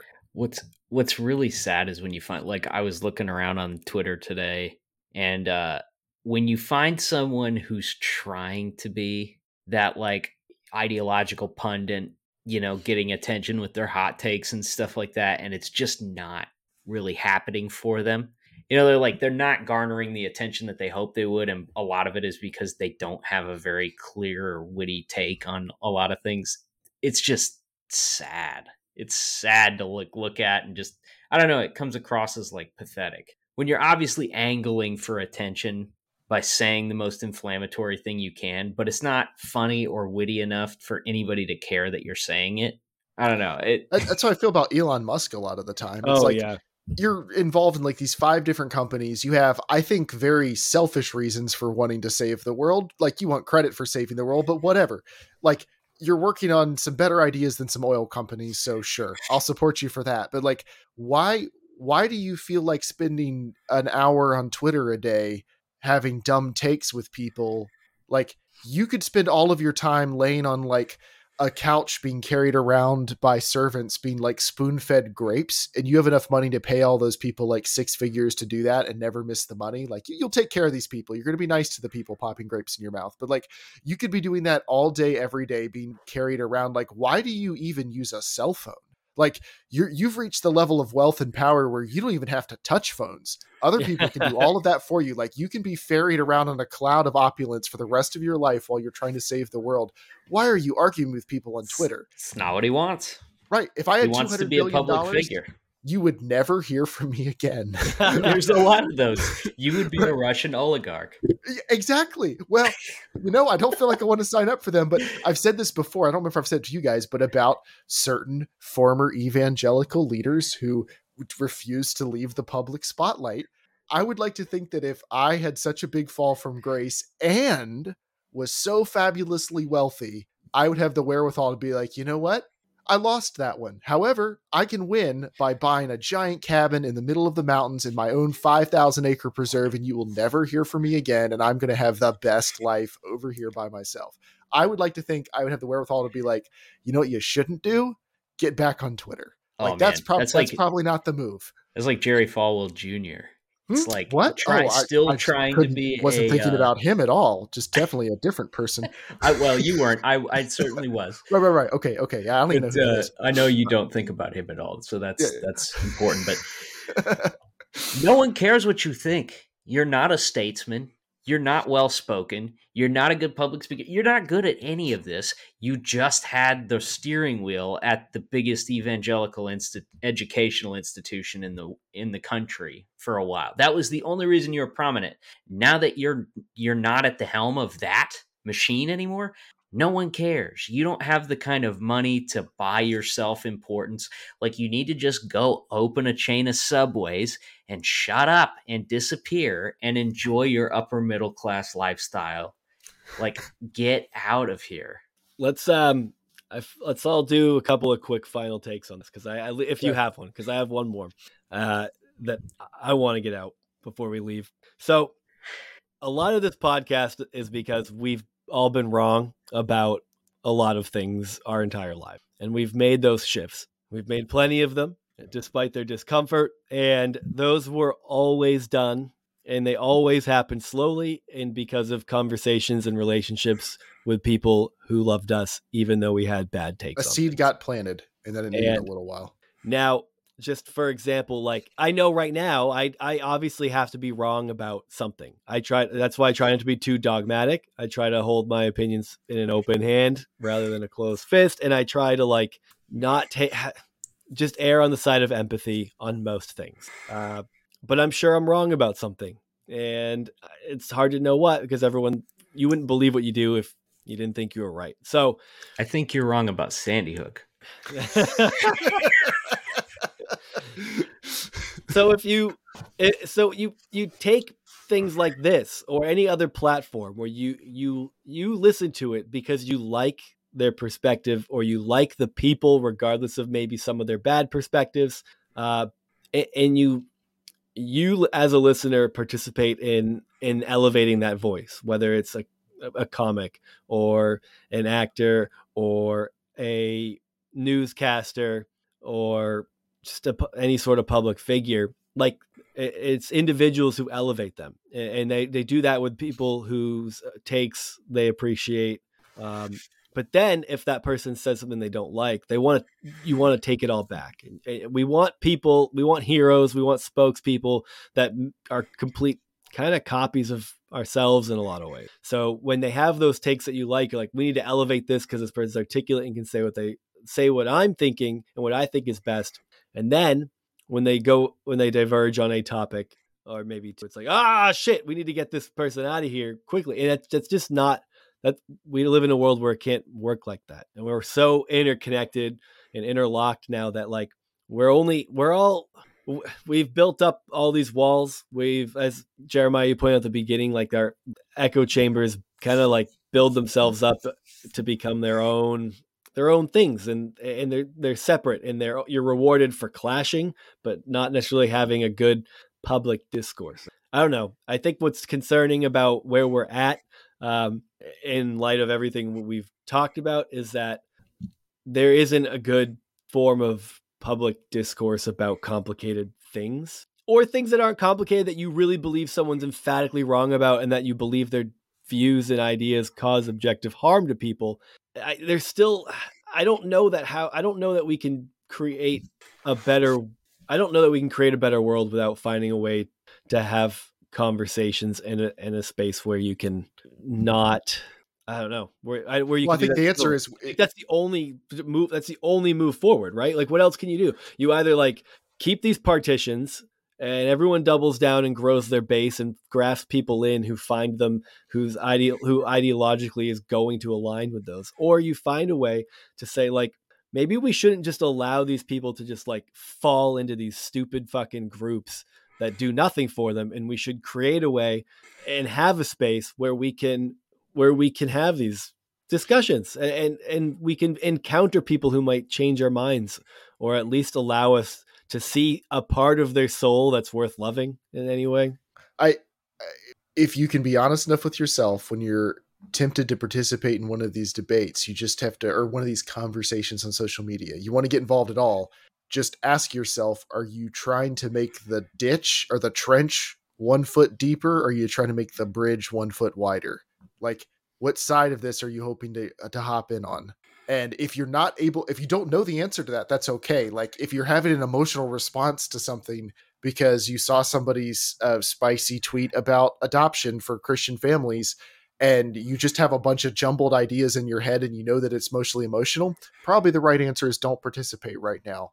Write the tweet, save it in your drafts, you know, give yourself the pat on the head for the dunk, come back tomorrow, think about it, decide if you need to participate. But like, you, you have the option of being the person that either scored points, temporary worthless internet points for uh, your team, whatever that is, or it's possible you could be the person that someone private messages like two years later to be like, hey, you said something and it got me thinking about something in a different way.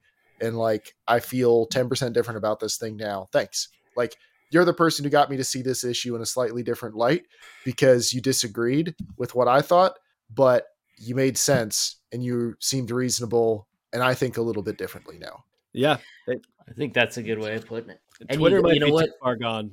Also, yeah, we I can think leave it. it. We can yeah. talk about how Twitter might just be too far gone of a space where you're like, if you're there, you, you know why you're there. You, you're expecting, you want to dunk on people. You want to get retweeted. Uh, Twitter might just not, you might have your personality on Twitter and then maybe you'll uh, be a little bit different in real life too, but I don't know.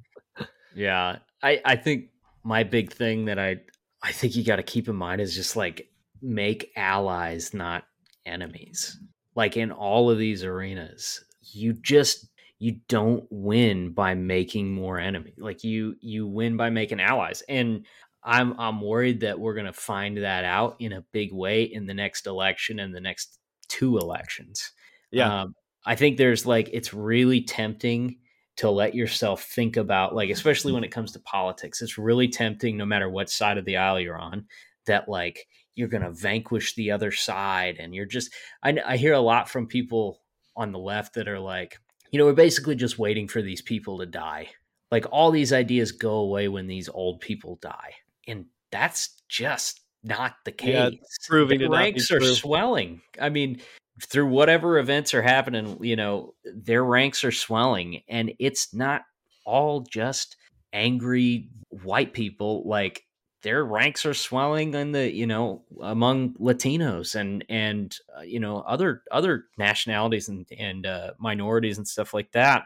So this, like, this all out war, no holds barred approach to like shouting down the other side is just not going to get you where you want to go. And if I have to, if I have to admit to the one thing that I was wrong about, I did buy a copy of Going Rogue by Sarah Palin at one point. I didn't read it though. I mean, I don't read books. Yeah. But just to add a caveat to what you're saying, none of that ever means though that you like call out hate where there's hate. You know, sometimes you do have to have a line in the sand on some stuff. And I think there are certain elements of a certain political party that are focused on like, we're going to be the stone wall that everybody else breaks upon. And we will call you demon baby killer groomers if you come anywhere near us. Like, you're not going to be able to do a whole lot about those people, but they're not the majority of the voting block. They're the solid base that's never going anywhere, and you can't do anything about them. And like you said, they're they're unfortunately not getting smaller in the way that you would hope they would, but they're still not the whole voting group. They're just the base, in the same way that there's a base on the other side. Like the the contest is not for the base. It's for all of the people that maybe you disagree with a lot of their values, but you guys can both agree in some of the disgusting ways the government should and shouldn't be done. And right. you can find a lot of common ground there. You're not going to find common ground with the crazy people. Yep. Ever.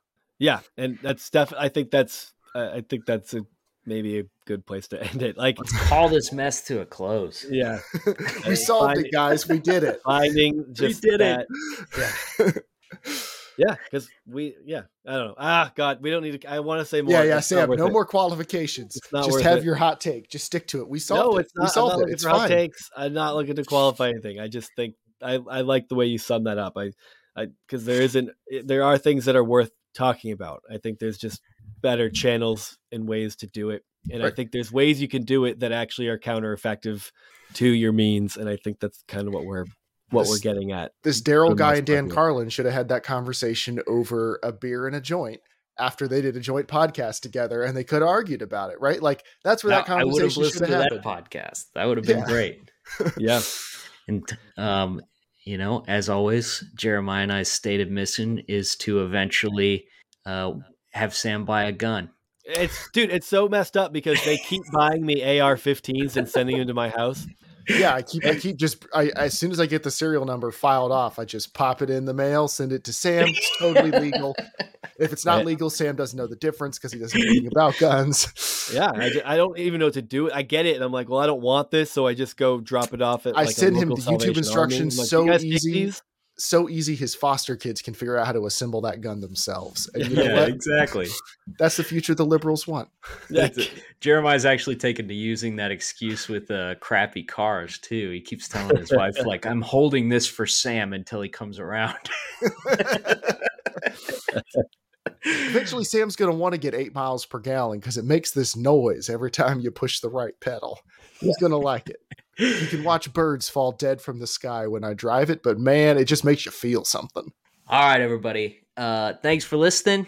If you agree, if you disagree, if you hate this, if you want to yell at us, the best place to do this is on Discord, and you can find the links in our social media accounts. Uh, It's a fun place to hang out. There's a lot of really cool people there that are regulars now. I think I feel like we got a really, we've just got a good group nowadays, and yeah. it's a conversation you want to be in on. So, and if we post when we post about this on Instagram, I'll probably throw everything I said out the window and respond to all of your comments snarkily and be very dismissive, dismissive of them, possibly. But I'll try not to. Hey, social media. You're in yep. the toilet. You're gonna wrangle a turd. And with that, we will see you next time.